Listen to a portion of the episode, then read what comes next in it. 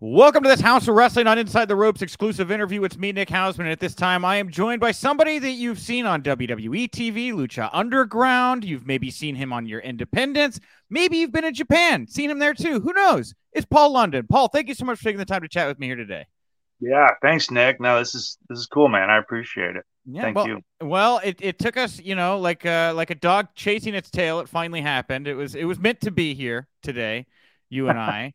Uh, but I'm pretty excited, man. I had the chance to break some news uh, about a week or so ago about this globe this global pro wrestling summit that's going to go down in Jerusalem, Israel. You're going to have Sting doing a very rare non AEW appearance here, and you are going to take on Vikingo and Ultimo Dragon in a triple threat match that a lot of people like. They sent me the GIF of like uh, Breaking Bad where they're like making crack. They're like, "Who cooked this up here?" Were you in the room? Were you high when this got put together? How did this how did this match come to be? What are your thoughts on this one here? Um, I was not in the room nor doing crack. Um, good. good. Yeah, I uh, it was presented to me by the officials who set the whole thing up. Um, and I thought, uh, first of all, I thought, wow, you know, Israel, that's somewhere I've never been, that I've always uh, had plenty of uh, very positive curiosities about. Um, and you know, anytime, I mean, bottom line, that's the real advantage and blessing of you know being in the position uh, that I'm in, where you're able to travel and do something you uh, are still kind of good at, I guess, uh, and something you enjoy. But the real benefit and joy is getting to travel and kind of be this um, i don't know global cosmic ambassador. Mm-hmm. um, so you know I, I always take a lot of pride in in representing myself from texas. Um, maybe not visually because i don't i don't speak with a drawl and i don't wear a cowboy hat. I do have boots. Um, but but you know, I'm very proud to be from Texas, especially with its lineage of professional wrestlers and, and legends um, that have come long before me. Um, and so, getting put in a match like that is um, it's very exciting. Obviously, for obvious reasons, Ultimo Dragon's a legend in his own, you know, um, in his own really, and Vikingo is somebody who I first caught wind of uh, I think when he appeared on Impact just before the pandemic, he had appeared a few.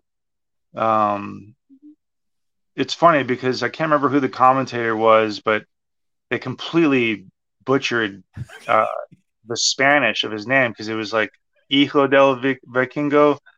Um, and they were like, Hi, Joe of the King. I was like, oh my god, this is embarrassing. Hi, Joe. no uh, good. Hi, no, hi, Joe. No, hi, Joe. No hi Joes or hi Jinx. Um, no. maybe plenty of hi Jinx, but no hi Joes. Sure. Uh, but I was blown away, and I thought, like, man, they really need to make this guy a, a full time, you know, wrestler for them. Because uh, I just I thought he was phenomenal. He was, you know, far far better than anything else I was seeing on that program. Um, which you know, take it as it is. Um, but uh, yeah, phenomenal talent, phenomenal talent. And I've I've known Ultimo Dragon. I've shared locker rooms with him. I don't think I've ever been in any. I, I may have been in some weird, you know, eight man tags or something with him uh, when he was at WWE for for a spell. Um, but needless to say, I mean, very exciting. You know, um, I you know it already gets my my wheels turning in terms of uh, possible ways to approach it, uh, possible things I'd like to hopefully see out of it. Overall, I just I think it'll be a real uh, barn burner for the for the audience, and uh, I'm thrilled. I'm just I'm really honored to be able to venture over to Israel and perform for those people and uh, learn as much as I can about you know their their way of life and the culture and and try their foods and and see see whatever I can see you know with the sure. time that we're there. So um, yeah, I, am I'm, I'm really amped for it, and really, it's really an honor uh, to be attached to something like that. Especially when you also you have so many names attached. Um, you know, I don't know quite all the names that they have released in terms of who's going to appear. Um, I got having, no, Psycho, okay, Psych, yeah. Psycho Clown, RVD, Frankie Kazarian, Rikishi, uh, and of course the big one, Sting. And I don't know if you and Sting have ever shared a shared time together or not. I don't know that I've ever met Sting, to be honest with I you. I was about to say you guys never crossed. This is a first time here. Yeah. Right, right. Uh, I was wondering if I could reach out to his people and and see if he would either be offended or take you know take some some joy in and if I if I could adopt the the Sting uh, the Joker Sting character because uh, that's really my favorite Sting uh, iteration. I don't know. That's that's my that's one of my. This, I can't say it's my favorite. It's one of my favorite characters is Joker Sting. Um, mm. it's, I it's it's making you giggle. Why are you giggling so hard thinking about Joker Sting right now? Is it just because you have a personal affinity? What is this? It's just so. I I just think like uh, the bravery on this guy to uh, you know, and he's a legend, and it, he's definitely a legend. Um, but it you know it makes me wonder, you know, like you know when he when he took on the crow persona, like did he see the crow? Several years after. I mean that the no, crow. The, oh. When he, did that come? It yeah. came out. It came out around the same time, but if I recall, I think it was Scott Hall that pitched to Sting that he should do the crow gimmick. I don't think it was a Sting idea. Yeah. Oh, I didn't know that. I didn't know that. Well, I mean, fast forward to you know what, two thousand and seven or eight. I'm not sure when he started doing the Joker Sting thing. That sounds about right. Maybe 2009, even 2010. Sure. No, I think it might have been later. It was what whatever was, year every guy dressed as the Joker for Halloween, the year that Batman no, Returns came out. No, no, I feel I, I feel it was actually kind of later. Like it might have been more into like 2013, maybe. I feel like it was later. So I just I always have this this uh this vision in my head of of Sting, Sting, you know, up late at night, flipping through the channels and stumbling upon the Dark Knight and being like, See, okay, so he his TNT heavyweight or his TNT heavy. Oh, nobody jumped on this. Oh, I gotta do this. He he started doing Joker Sting. It looks like around 2011. Like that was towards that was he main event Mafia was 08 to 09. So okay. I don't know. If, I don't know if he was doing it by then. And by the way, this is all ba- based on Wikipedia. Please do not think I pulled this out on my own. Well, needless to say, I think you know, anytime you adopt a persona that's uh, clearly, um, you know, inspired by such an iconic performance, you know, by Heath Ledger. I mean, who who wasn't blown away by that whole, not just that whole series, but that that portrayal in particular. You know, I mean, uh, I think you know he won. Did he not win an Oscar like posthumously? I think for that. Um, oh man, I don't even remember. I'm not an Oscars guy. I'm not okay. that kind. Yeah. Yeah, I'm more of an Oscar the Grouch guy. Sure, yeah. I like him and the Cookie yeah. Monster. They're great. Yeah. Mm-hmm. No, I'm I hang out in trash cans.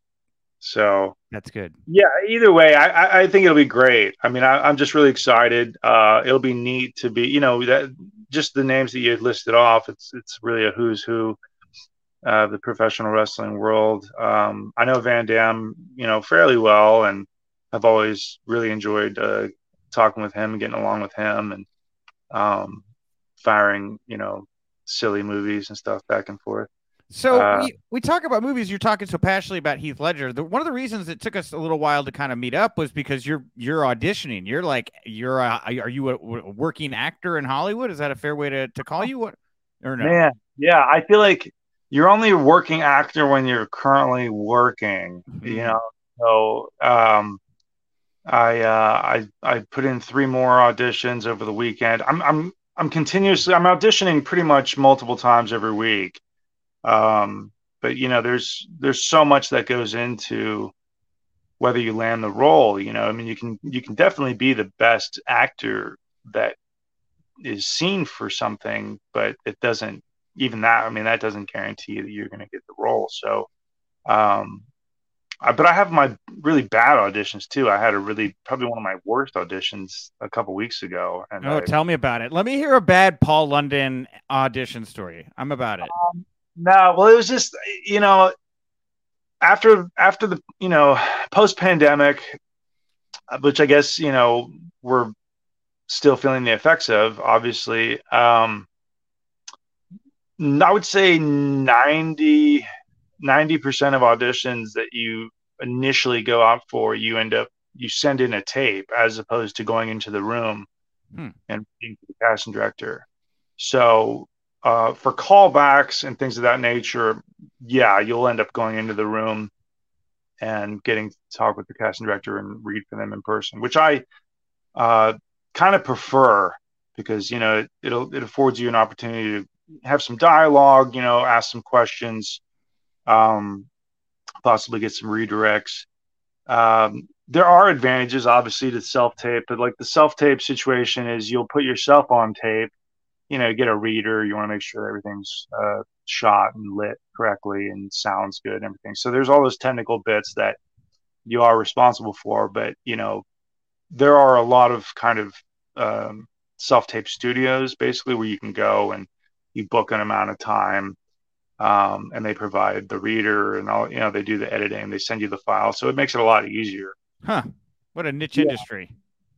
I'm sorry? What a niche industry only in um, hollywood yeah, you know? it really is. I mean when i was um, i mean it depends also what part of the country you're in so obviously the big markets you know la atlanta um, new york probably vancouver um, they're going to have a wealth of these, you know, different studios um, doing, you know, offering these services. But as the market gets smaller, um, for example, like in Albuquerque, there's really only maybe one or two people that offer that kind of service, and hmm. so they kind of really set the price. um, but when you have a bunch of people offering that service, uh, you know, it you can find something pretty affordable that makes a lot of sense and um, I go to the same place for pretty much all my self tapes. Uh, okay. But going back to this bad one. Yeah, I want to hear the bad story. I'm fascinated by this new industry I've learned about, but tell me the bad acting story or bad audition uh, story. yeah. A friend of mine who primarily works with Asylum. Um, so that already starts to let you understand where this is going. I don't know if you're familiar with Asylum Films, but they put out like all the Sharknado movies and all okay. the kind of mockbusters as they call them.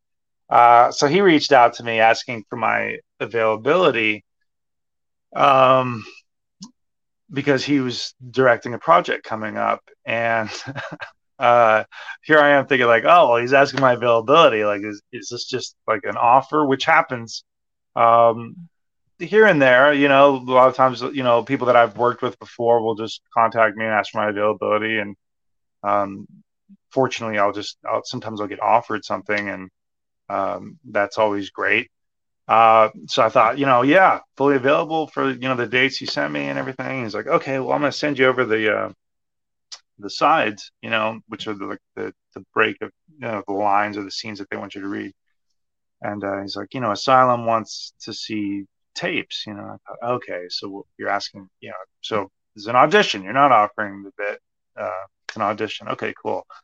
Uh, and the challenging thing for an actor is when you get, uh, obviously, we're still in the midst of this writer's strike, um, but you you get you get stuff that maybe isn't written as well. Um, it's much harder to audition for for stuff that is not written well.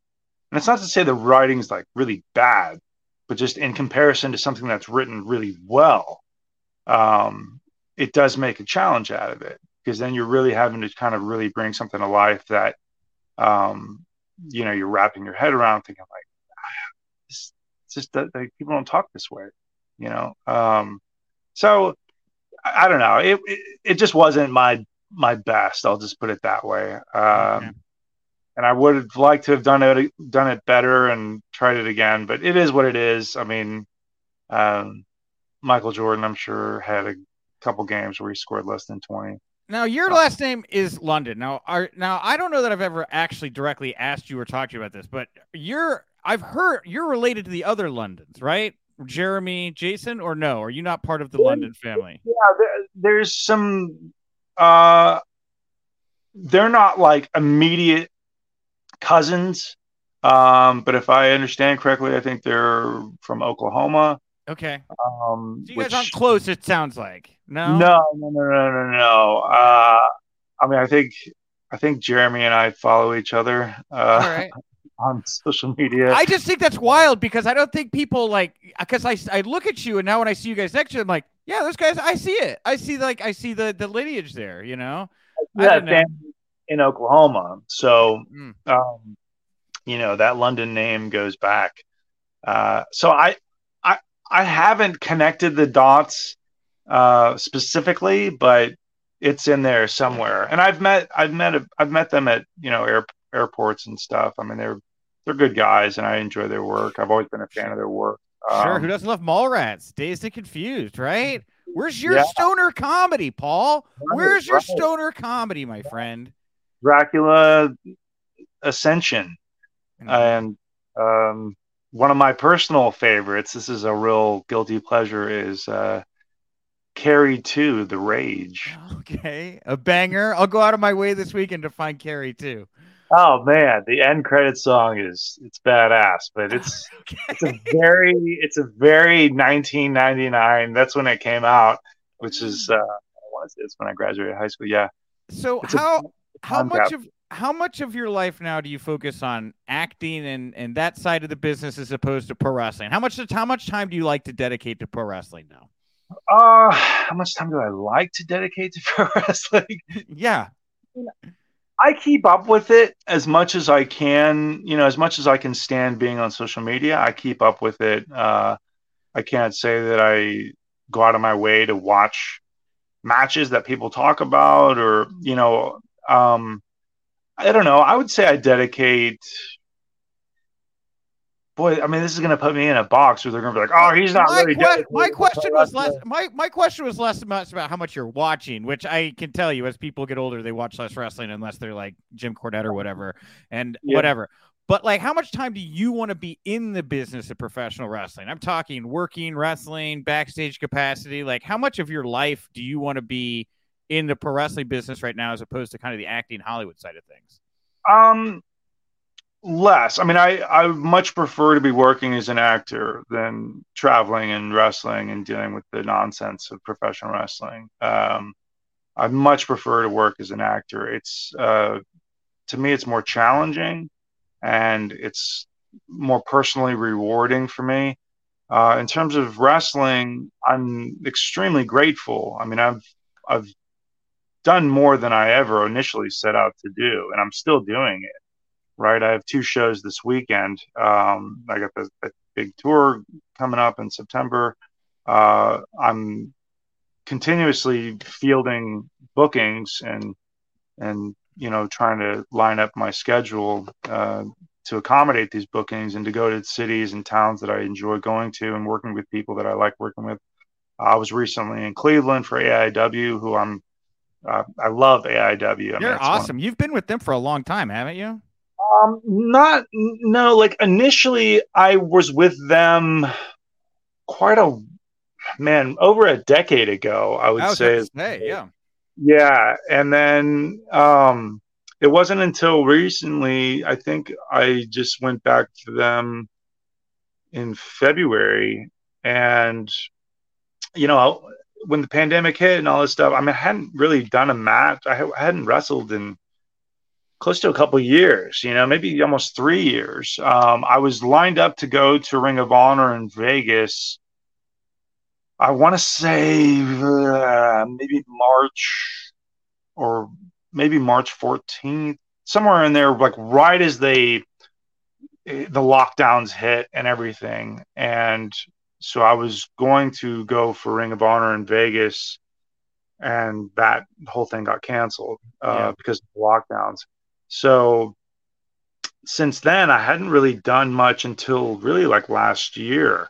I kind of just um, was doing my own thing and, you know, shot some films and just really focused on that and just kind of uh, detached myself a lot of it. I mean, I was still doing, you know, the occasional podcast, uh, but you know, just wasn't really into it. I um, I still have a lot of friends. Most, you know, good number of my friends are all professional wrestlers.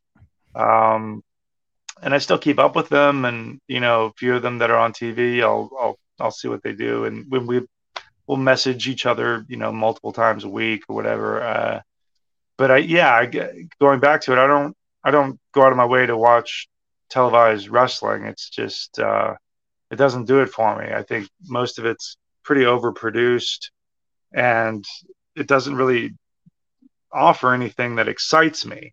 Um, it's not to say that the the performers aren't, you know, spectacular or entertaining because athletically they they they certainly are. Um, but I just there's nothing. I guess I find a lot of it very silly, um, not in a good silly kind of way, but in kind of like a well that this makes absolutely no sense. Like this is you know, I, and I love horror films. Don't get me wrong. I can watch you know Jason X. Like I can watch Friday the Thirteenth all the way through, and it's like how they're gonna bring Jason back this time. Like oh, this is ridiculous. You know, like they cut his arm off, he's still coming back. They're in so, space. Jason X ruled, by the way. If you haven't seen Jason, all, I think it's a black comedy. Um, I, I really think it's a, a comedy. I think mm-hmm. they kind of intended to make it you know. So anyway, we're not here to talk about Jason X. I understand what you're saying. Yes. but I just I you know I get so many I have so many issues with with wrestling where I'll, I'll watch it and it's such a self hype machine which I've never been a big self hype guy. I'm, I, I always feel kind of like a a lousy car salesman uh, when I'm kind of even thinking of putting myself over publicly. Okay. Um, so yeah, just something that I'm just never super comfortable with. Um, hmm. But but with that said, you know, there's so many wrestlers uh, that are great at it and and make their career out of doing that. So then, but when then I watch their work, it's it's very underwhelming, and I think like, huh, like they must really be good at this social media thing because I don't I don't see it. I don't see it. You know, I don't. Um, so I just I think a lot of it just doesn't make any sense. And to me, I want to I want to mark out. You know, I think we're all marks in various degrees. Um, if we weren't, we wouldn't be involved. You know, because I think there's still some thread within us that hopes to see something that might be real. Yeah. Right. Well, that's why the bloodline stuff's kind of clicking right now. I mean, that's like the biggest story in wrestling. Is they're all family members, and everybody kind of can maybe see some reality in it, which is tough to do. You know. Yeah, I mean, I've I've heard of of that storyline. Um, I'm not an Usos fan, uh, personally, because uh, I don't know who, but one of them's a fucking idiot, drunk driver, dumb fuck. Uh, and I'll make no secret about that. I think anybody who has not just one but multiple drunk driving infractions is a fucking idiot. Um, and so when they get rewarded, uh, it it turns me off even more, right? And so you can call it whatever it is, nepotism or whatever. Um, but I have zero interest in supporting any of that. Man. So, um, good luck to him. I, I had heard that you turned down like, or I think you talked about it. You turned down AEW Dark because you wanted to work as like a coach or like help backstage or something like that. Do you do you? I mean, because you talk about like, I mean, that's a very, I mean, look, very very valid comment that you just made. First of all, but like, it's tough to change the environment from the outside. Like, is getting back kind of into that mix and being able to have influence and change things? Is that something that still appeals to you, or or no? Absolutely. Um, I'm a huge supporter and believer in kayfabe. I think uh, when people are like, "Oh, the times have changed," and you know, get with the program, you old heads. Yeah, and all this stuff. It's uh, it's such a weak argument because how I see it is at its roots, at its at its absolute roots and core, professional wrestling is kind of the ultimate form of carnyism, right? And yeah. so these people are showing up, they're buying their ticket, the audience is there. They're there because they want to believe. They know this. Oh, this is predetermined and like it's phony and blah blah blah. Um, okay, great, right? So you're going to feed into that, or are you going to do what you can to, to to actually try to make even just one person, hopefully everyone, but even just one person believe, knowing what it is, can you get them to actually believe what you're doing is legit? Did that that actually hurt? Like you can't tell me that didn't hurt, right? That's the goal is to get the, the audience to believe, to really believe again. so when you're just giving it away, you're doing the complete uh, industry, you're doing everything a disservice. The, the industry, yourself, your coworkers, you're doing everything a disservice when you're just giving in. So when people say, "Oh, kayfabe is dead," like that's such an old head mentality. You're lazy. You are lazy, and you lack commitment.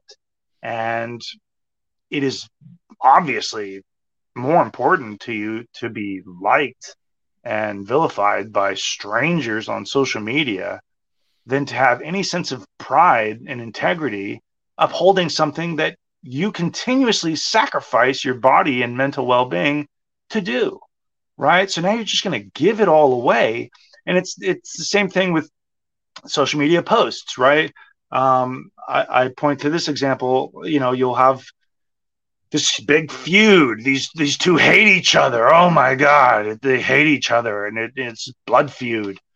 Um, and then they hop right on social media and they're taking pictures, shopping together, having dinner together, and like, oh, they'll hop right on after the match. Thank you for taking care of me. Love you. Love you. Kisses. It's like, shut the fuck up. okay, what fair enough. doing? What are you doing? God damn yeah um it's so, so, weird to me by the way because i feel like when i close my eyes like i'm listening to cm punk right now but i know i don't think you guys get along um but very uh, similar uh, mentalities i've heard very very similar criticisms i mean I, I, you know then that's then that's an aspect of him that i appreciate mm-hmm. you know uh i i'm not a fan of people who are marks for themselves and i think it's very obvious he is the biggest mark for himself wow okay. um so people in that in that realm I'm not a fan of. Um And this all but wait, I didn't mean to bring this, but this you guys it's like Ring of Honor stuff, right? Like you went back there and he was no, just like I mean, I honestly I I first met Phil in like TNA, I think, back in Nashville. Okay. Uh just briefly, you know, he interfered in like a X Division match I had with Chris Sabin. Yes, yes. Um love Chris Sabin. Um, and I really enjoyed that match, except for that finish, which I was like, okay. Uh, but uh, you know, I wasn't there for the for the infamous uh, Teddy Hart beating him up at the White Trash Cafe down the street, which is where we all had catering uh, when we would do these Wednesday uh, pay per views in Wait, Nashville. Teddy Hart beat up CM Punk at a diner or something like this. story? I, have never heard this story. Sorry, this like, one's new. Yeah. Was like down the road. This is the we were at the Nashville Fairgrounds, I think, or I think that's what it was. The Nashville Fairgrounds is where TNA initially. Right, the first TNA was like I think in Alabama. Um, these are when they were doing their Wednesday night pay per views. It was every Wednesday night for like ten bucks. Um, I remember this period, by the way. So you don't? No, I do remember this period. Oh, remember. Okay, yeah. Okay. The, yeah. Okay. The first couple of shows I believe were in Alabama. Then they moved to Nashville, which is where they were at the fairgrounds, and that's where I came in. And I was still in college at the time, so uh, you can only imagine my grades started to plummet when I would uh, skip class on you know uh, definitely on Wednesdays because I was gone. Uh, I would fly out I guess I would fly out Wednesday morning, so I would make it to class Tuesday, Uh, whether I would go to class on Thursday when I got back was anybody's guess. um, and uh, but we would eat at this diner. They had catering set up for us at this diner just just at the bottom of the hill. Um, it was called the White Trash Cafe. I don't know if it's still there or not, but it was it was great. Um, they really embraced their name. You know, great. like yeah, they have like this sign up inside the the cafe. And mind you, this is not. I mean, it's it was like the size of maybe like a double wide. Like it wasn't like a diner, so to speak. It was um, a very small, just a one room little. It felt kind of like a like a big trailer. Um, but this is where they this was a, a, functioning business, and they had this sign inside inside the White Trash Cafe, and it was like, uh, pick up, you know, pick up and throw away your food, like pick up after yourself uh, I think what was it? it? was like clean up after yourself, or we'll pop the tires on your house. Cool. Uh, yeah, it was fun. Uh, but on one of these weeks that I wasn't there, I remember because Michael Shane was there, and he told me, uh, "Yeah, I think Punk had said some smart comment or something to Teddy Hart, who uh, took him down. Basically, just took him down to the ground and was pummeling him." and I think maybe Sabu pulled him off or something. Um, wow. But uh, yeah, any any version of that story you hear, it's never. Yeah, Punk took Teddy down and got on top of him. Like it's that's not that's not at all how any of the versions are. Um, but you know, I yeah, I think Phil's another one of those guys who you know is like a self hype machine and uh, he's done great for himself, right? I mean, he's a huge, huge pro wrestling star. Um, you would think his experience in UFC would have humbled him some, but needless to say, he he definitely understands the platform that he's on, and he he uses it uh, to the best of his you know capabilities, uh, not taking anything away of his stardom or his ability or his talent. he's certainly one of the best talkers in the business, and um, he's great at what he does. So um, I'm just, you know, I don't know what, I don't know where the the friction started, but when I I think he was on that last Ring of Honor show I did uh, when I faced Samoa Joe. It was kind of like a send off for me so I went to WWE. I was there for I want to say uh, a year or two at the time. Uh, I ended up having this pay per view blow off match with Billy Kidman at No Mercy, and it was in New Jersey. And we had a day or two before the pay per view, um, certainly the day before, but Ring of Honor was in Philadelphia, um, not at the Murphy Rec but wherever they were, wherever they worked their shows after the Murphy Rec, I think it was in the northern part of town. Uh, so I went to see some friends of mine. It was actually the first time I had ever met uh, Jack Evans. I want to say it was possibly the first time I had met Jimmy Jacobs, who became a really good friend of mine. Cool. Um, but he might have also been the one who invited me. I can't quite remember the details there. But needless to say, I showed up at the Ring of Honor show just to check it out, right? I have this big pay per view blow off match um, the following day or that weekend. And multiple talents were coming up to me. They're like, oh my God, so glad you're back. Like, when are you coming back full time? Like, when are you coming back? It's like, uh, probably not anytime soon if I can help it. You know, like I kind of just am really starting to get a little bit of momentum. Um, so I don't know that I'll be coming back anytime soon. You know, they were like, "Oh, you have to come! Please come back! Please come back!" Like, yeah, he's the worst. He's the worst. He's the Triple H of the locker room. I'm like, who are you talking about? They're like, "Oh, CM Punk. He's the worst." I'm like, really? Like, is he that? Like, so huh? what makes what makes him so? What was making him so difficult? I guess why why did he have this I reputation? I, yeah. I, guess he, he's, he's just he's just always been a huge politic guy, right? So um, usually guys who politic um, with their very last to their very last breath are not the most uh, appreciated or respected amongst their peers. Um, you know, you would think let your work speak for you, and um, if you're if you're that good, then you don't need to politic, right? I've never been a politic guy. I've always allowed my work to speak for itself um, which might explain why I only put in about five and a half, six years at WWE. Right? I was just. I well, you also had an inconvenient laugh there, smirk or whatever you want to say at the end. That uh, you know, you know, oh, inconvenience, absolutely. Uh, ignorance, sure.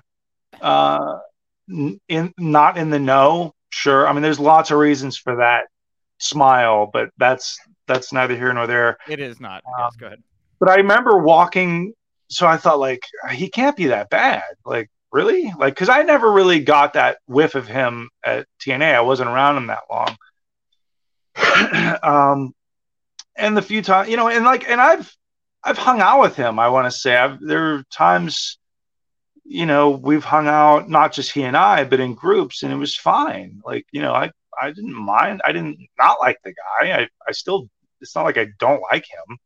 Um, we just don't you know we don't we don't operate the same way and that's fine sure so i remember going back to the bigger uh, area of the backstage and i ran into joe and i, I started talking to Samoa joe and you know because you know we had known each other since uh, southern california at upw so we're talking and i notice out of the corner of my eye this this this kind of uh, shadowy figure pace back and forth. I'm like, the hell's going on over here? And I look and it's Phil and he he just and he walks up to me and he goes, Hi, and gives me the most insincere handshake. I'm like, Hi, you know, and then he just and he walks off, storms off. I'm like, the fuck was that? Like wow. obligated to say hi to me, but he was he was not happy that I was there for some reason. I don't know what was up his ass. Um, and uh, but yeah, that's that. I mean, I I just huh. never had any cross words. I mean, we never had any arguments or anything. It just uh, you gravitate and hang around people that you have, you know, like minded, and sure. I never been like mine and probably never will be, and that's fine. Well, you don't yeah. seem like you don't seem like you you you you're not talking like you see like you, you seem like a fit for for AEW WWE right now. I could be misreading the way you're talking. Um I'm honest. Well, I'm just saying, right? Like, you know, it doesn't seem like you're super hyper engaged with that that that environment. Is there any thought you've given to creating your own space? I mean, you seem like a really creative guy. Obviously, a lot yeah, of connections. You know, there is, there is. Um, more so on the sense of I'm kind of in the midst of negotiations um, to opening up a school. Oh, cool. Uh, that I that I will fully be in control of and fully be in charge of. That makes me sound like a control freak, but um, I'm very uh, I'm all for collaboration, but also when it comes to professional wrestling, I I just I have a very specific way of what works for me and what I think um, works universally in a way that is um, safe, obviously to those involved. Um, it's not something like like let's let's let's promote recklessness and teach you how to be a death match wrestler. Like that's not in my wheelhouse. You know, if you want to do that, there's other places you can learn to do that. I'm sure, uh, like Walmart. wow. Um, okay. but uh, but yeah, I, I just if if there's anything that I can help in terms of you know the current and future generations in terms of helping them uh, ascend or make sense of things or see the light bulbs go off, then I'm I'm more than happy and honored to do that and to contribute any way that I can in helping um, talent. You know, and and that was part of the initial discussion when I reached out to AEW. Wasn't hey, you know, like put me on your show. Like, come on, are you kidding? Like, look at me, come on. Um, like, hey, you know, like I'm just kind of inquiring to see, you know, if there's any way that I can be of assistance to you guys, uh, whether it from a coaching standpoint, a manager standpoint, a talking piece, you know, whatever it is. oh well, you know, we have enough of those. What do they do, right? Like you, so you have enough of them, but they don't do anything. Um, because I know they have a ton of, you know, very, very uh, well respected veterans in the background um, and in the locker room. But what are they actually showing these guys? Because it's not translating on the television show, right? Mm-hmm. Um, so is it just that the the young performers are just not listening, or they're just you know giving lip service and like nodding their head and then going out there and not taking any of this advice, or what? Because to me, the show's unwatchable. Um, You're talking I'm Dynamite. Not, You're talking about AEW Dynamite in particular. Yeah, I mean, and and this is this was obviously this was like early on. I haven't watched it in years, um, but when it first came on, uh, you know, like anybody else, you know, you're curious about what this new promotion is offering. Yeah. Um, and there's a lot of good. Don't get me wrong. I'm not saying like it's all bad. There's a lot of good to take in there. Um, but there's a lot of very glaring, obvious uh, mistakes in logic that you just want to slap somebody and see like how how did this seem to be a good idea and one example I'll give specifically, uh, I believe from this year, was some ridiculous ladders and tables match, which involved like the Lucha Bros and are, are, you um, talking about the match from Ring of Honor, the uh, Reach for the Sky ladder match, where um, I believe it was Dante Martin that over rotated to the outside oh, yeah. and like broke it? So that was on a Ring of Honor show, or that, whatever. That, I believe that was the RO. I believe that was yeah, because that was the Reach for the Sky ladder match. I believe. Yeah. To be honest, I can't call it Ring of Honor now. It's not. It's not. It. That's on the banner, but that it's not the same to me, right? And it's not the Ring of Honor that that I'm familiar with and that I really loved. Um, hmm. You know, I don't know. To me, it's just like, well, everybody knows Ring of Honor. I'll buy that name and use that name, and that'll immediately bring in views. As opposed to why don't you just start up another fresh thing? Obviously, you don't want Ring of Honor to die off, and that's great, but it, it's not the same. But needless to say, I didn't know that that was so that was whatever. That was on one of those Ring of Honor shows. It was a Tony Khan production. Yeah, absolutely. Exactly. Let's just call it that, right? So like okay. one of these TK productions, right? Right. Yeah. Um, what's the point of the match? To grab the the butt donut thing, right? Um, the Fruit Loop or whatever the hell that thing was. Uh, the the life preserver.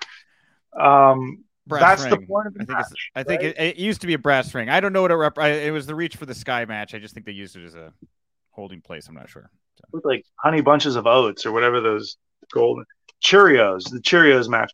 Um, Pentagon, who I I like, I like Pentagon. I worked, you know, we worked alongside each other. Uh, I agented quite a few of his matches at Lucha Underground. Um, I like both those. I like everybody involved.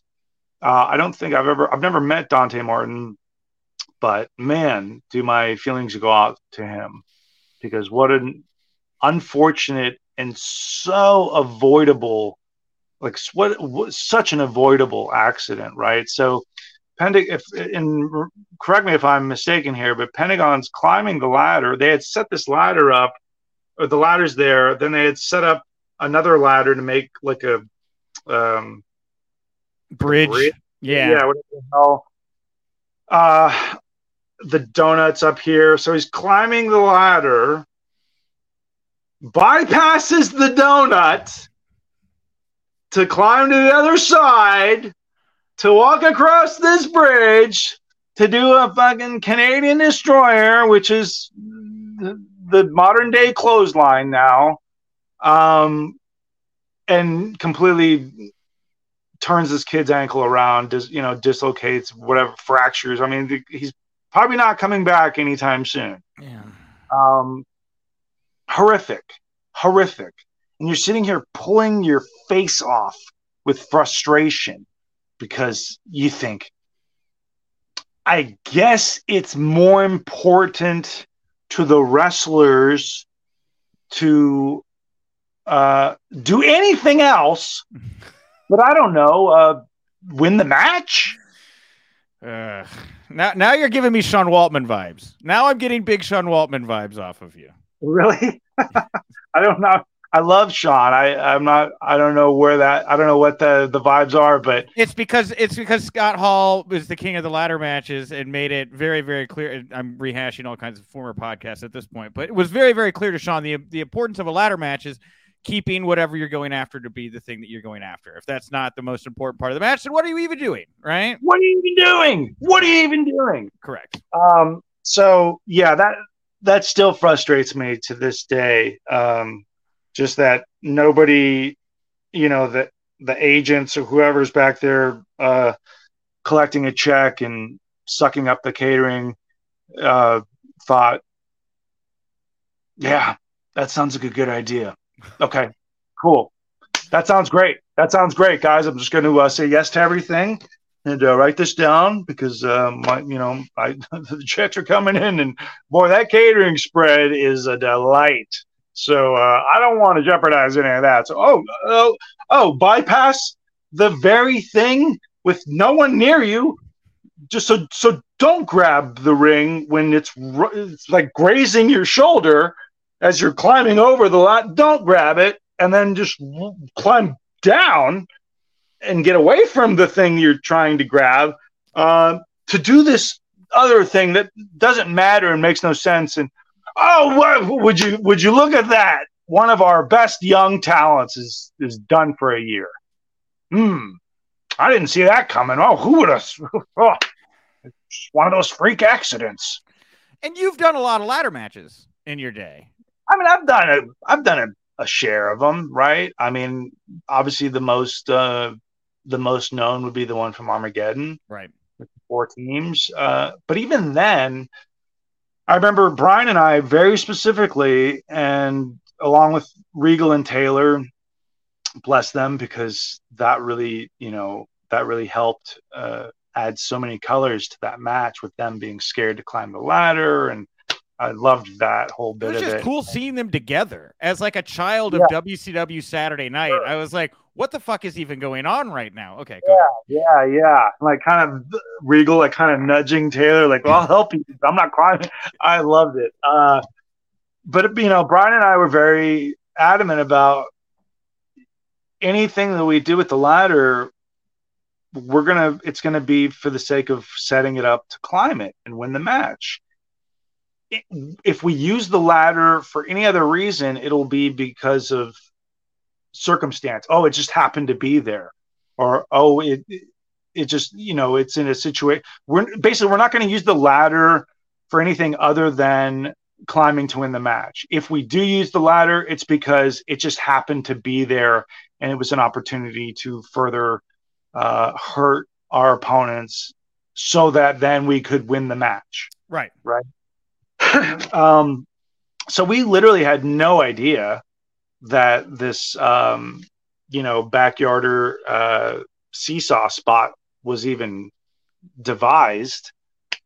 So when that whole thing happened, and there's this big kind of uh, eight person, we're all down, and I think we were on the floor outside and everything, and I'm starting to kind of get up for you know to kind of move into the next bit uh, you know it's like someone's missing. Someone's missing here. Like what is this? Like what is ha- what happened? Right? Like literally we had no clue. Um, and then you know I, I spill over to the other side and i see this this pond of blood. And it's like oh shit. Like what happened?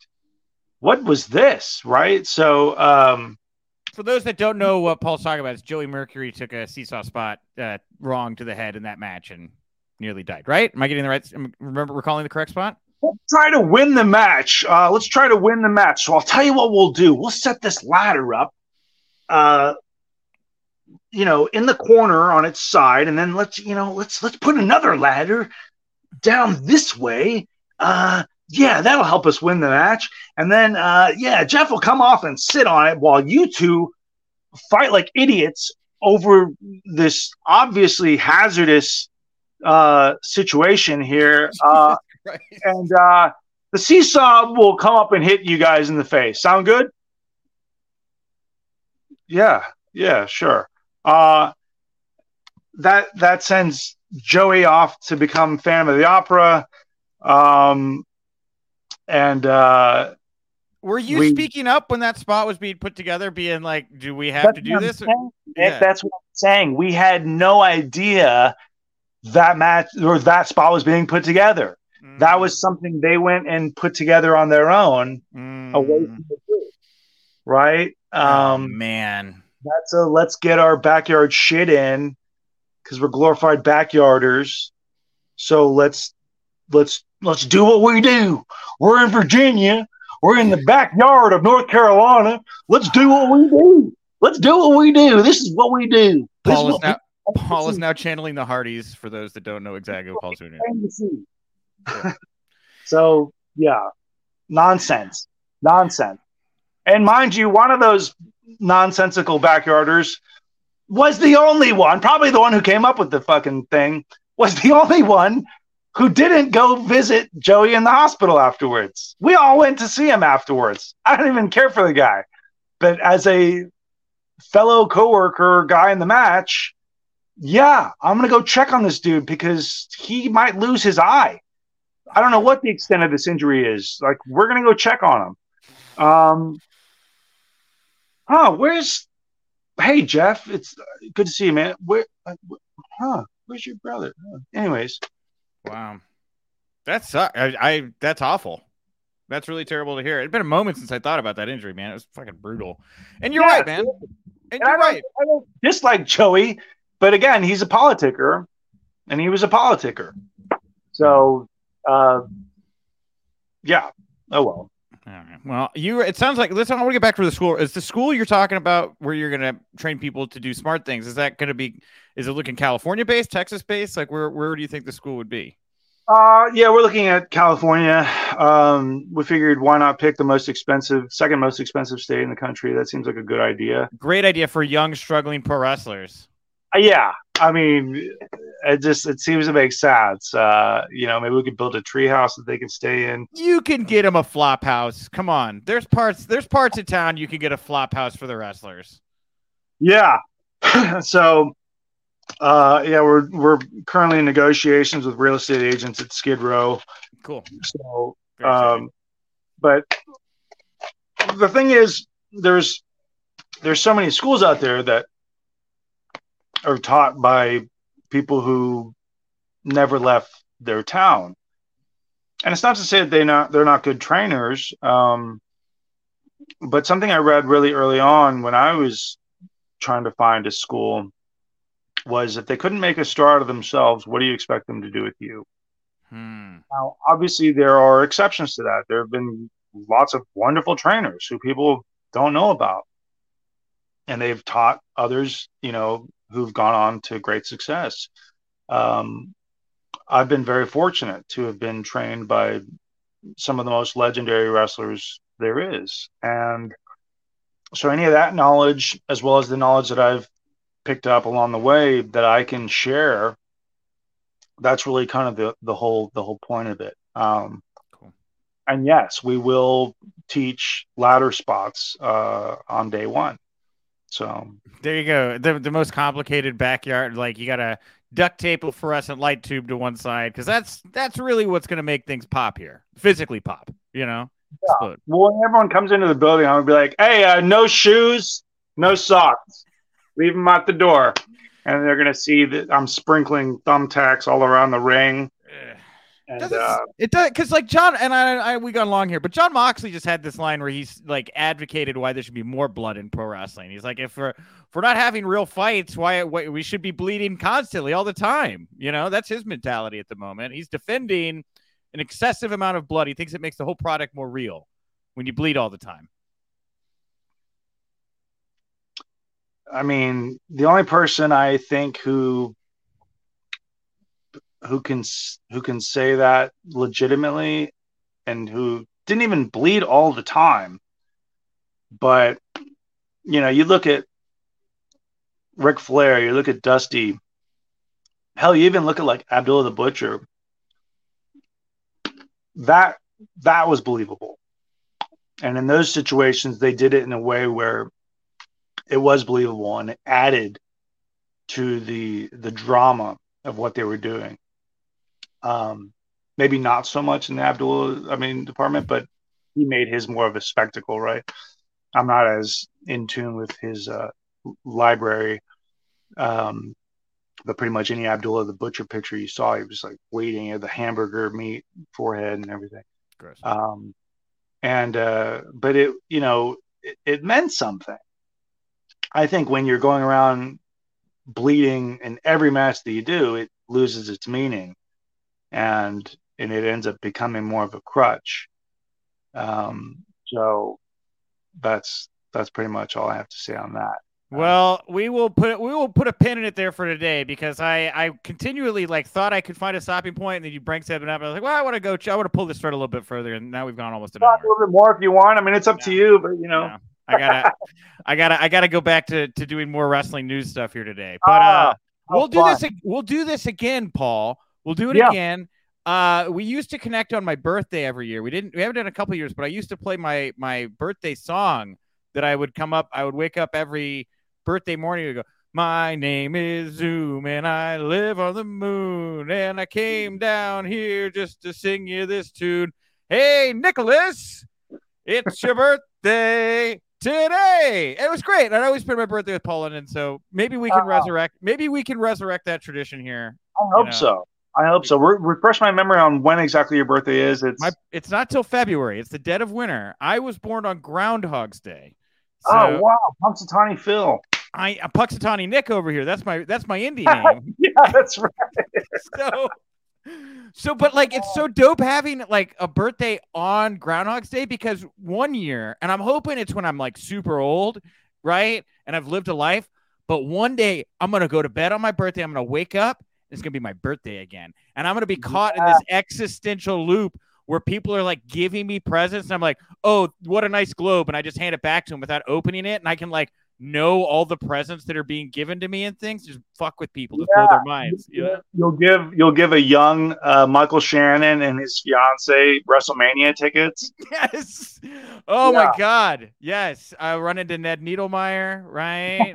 Ned the head. Needle nose Ned. Oh, watch out for that first step. It's a doozy. doozy. Oh man, I could do this literally all day. I've seen this movie entirely too many times. Uh, Paul, anything you want to put over a plug before we wrap it up here today? Uh, no, I mean, if people are, you know, anything that I might put out, it would be on my social media. Um, but uh, no, I just hope that people um, will ask questions. You know, ask yourself questions when you're watching professional wrestling. Like, um, why did they do that? When did they do that? Things of these nature. You know, th- things like that. Try to make sense of it if you can and um, and it's okay. You don't have to agree with everything, you know. Um, and try not to get into Twitter battles Ugh. with people because it, it, doesn't look good for anyone involved. Mm. So that's that's what I'll leave the the young people with uh, now. But um, yeah, I've got a few uh, a few films in the can, and uh, as those get some release dates, I'll uh, I'll promote that again. So, but can't speak too much on it now. Fair enough.